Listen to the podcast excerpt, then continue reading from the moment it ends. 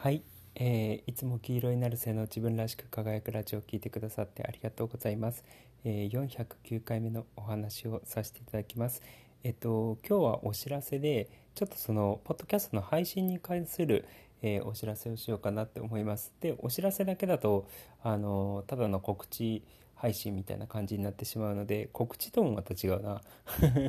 お知らせ配信だけになってしまうのでまあ一応ちょっとコンテンツも含めて、えー、なんか違うなって思ったら、えー、手放した方がいいよっていう、えー、お話をさせていただきます。まあえっと、ちょっと最初に告知をしようかなって、えー、思います告知というか報告配信に対する報告なんですけれども、えっと、今までね、えー、毎日ポッドキャストをここ最近だと配信してたんですけれども、えー、ちょっとその配信の量が、え少なくなります、え月水金の、えポッドキャスト配信になって、え今まで木曜日にえ言霊ワークをやってたのが、え月曜日にえ言霊ワークをやろうかなって、え思います。また僕がちょっと忘れちゃったりとかして月曜日できなかったので水曜日言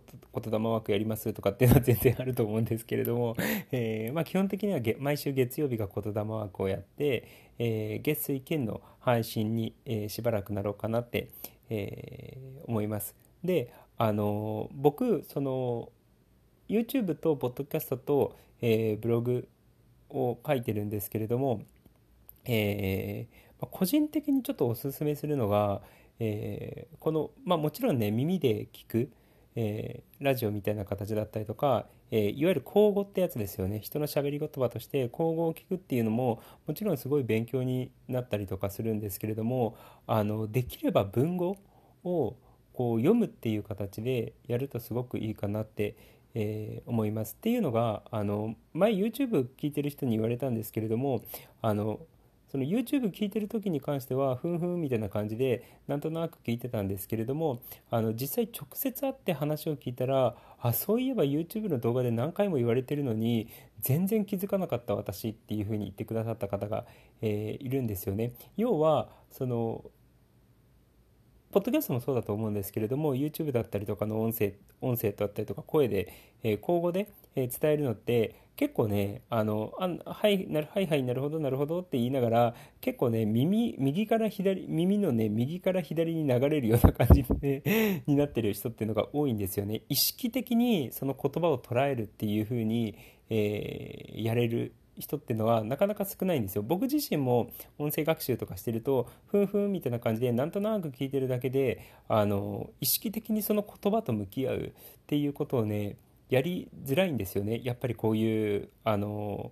声の配信の方がやりづらいんですよ。なんとなく聞いちゃってなんとなく流れちゃうっていう感じなんですよね。ただ読書みたいな感じで、まあ、ブログだったりでもいいんですけれども、えー、文語を読むっていう状態の時って、えー、自分のスピードで解釈を加えていくわけじゃないですか。そう。だからあのスピードが固定化されないんですよね。あの動画だったりとかポッドキャストだとその僕のスピードに合わせざるを得なくなっていくわけじゃないですか。そう。でもあのブログだったりとか本だったりとかの文章だと、えー、その人その人のスピードでその文字を解釈していくことができるのでちゃんとその言葉と向き合うことっていうのが、えー、やりやすかったりとか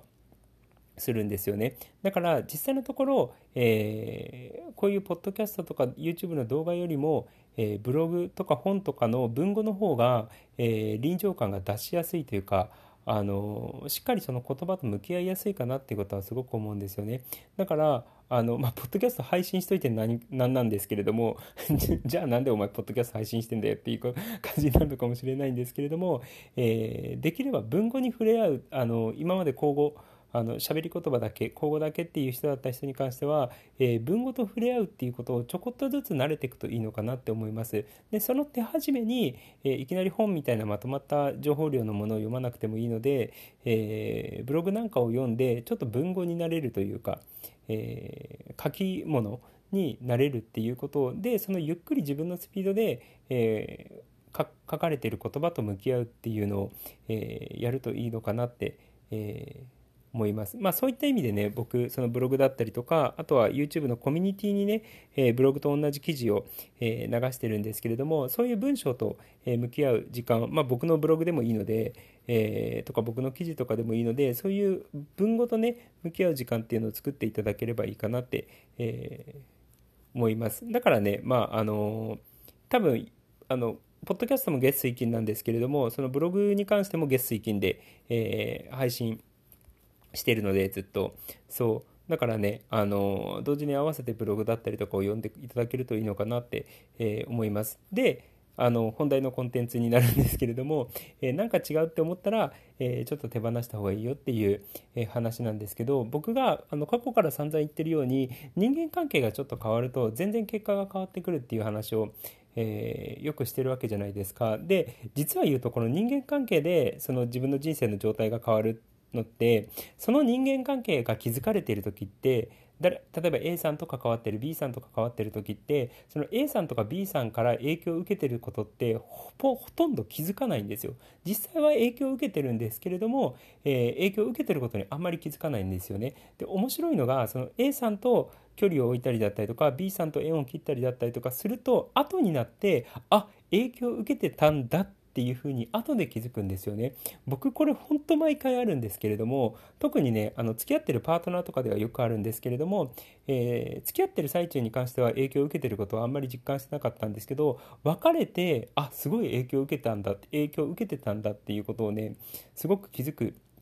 ことが、えー、あったんですよね。まあ、ちょっとなんかあの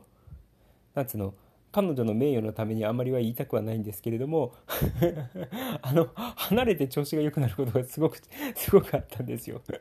そう。でその付き合ってる最中とかに関してはあまり気づかないんですけれども実際縁を切ってあのさよならしたしたしてしばらく経ったらばあのあ影響を受けてたんだなっていうことに気づくぐらい自分の調子が良くなったんですよね。そう。だからあの関わってる最中はえー、気づきづらくって実際に手放してみてしばらくするとあ影響を受けてたなっていうことに、えー、気づけれるっていうことなのでで別にこれがあのなんつうの今の恋愛の話だったりとかパートナー関係とかじゃなかったとしてももしくは夫婦関係とかだけじゃなかったとしても、えー、かの人間関係友達だったりとかね、えー、職場の人だったりとか、えー、付き合いをやめてみるっていうことだけでもいいいいと思いますしそういうふうに何かの、えー、人間関係をえ手放してみる。もしくは、え距離をかなり取ってみる。徐々に距離を取ってってみる。っていうことをやるだけでも全然自分の状態って変わるので、あの本当に人間関係で自分のその精神状態も人生の雰囲気も変わるので、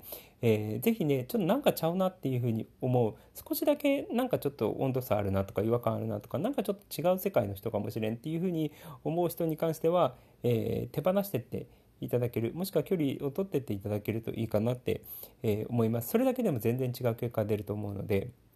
そうまあそんな感じです。はい。ということであの今日は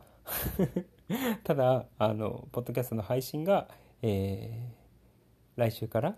えー、月水金に変わりますっていう感じです。で月曜日に言霊ワークをやるので、えー、よろしくお願いしますっていう感じですね。まあそんな感じです。是非あの今週末も楽しく過ごしていただければいいかなって、えー、思います。ということで、えー、今日も自分黄色いなるその自分らしく輝くラジオを聴いてくださってありがとうございました。じゃあねありがとうまたね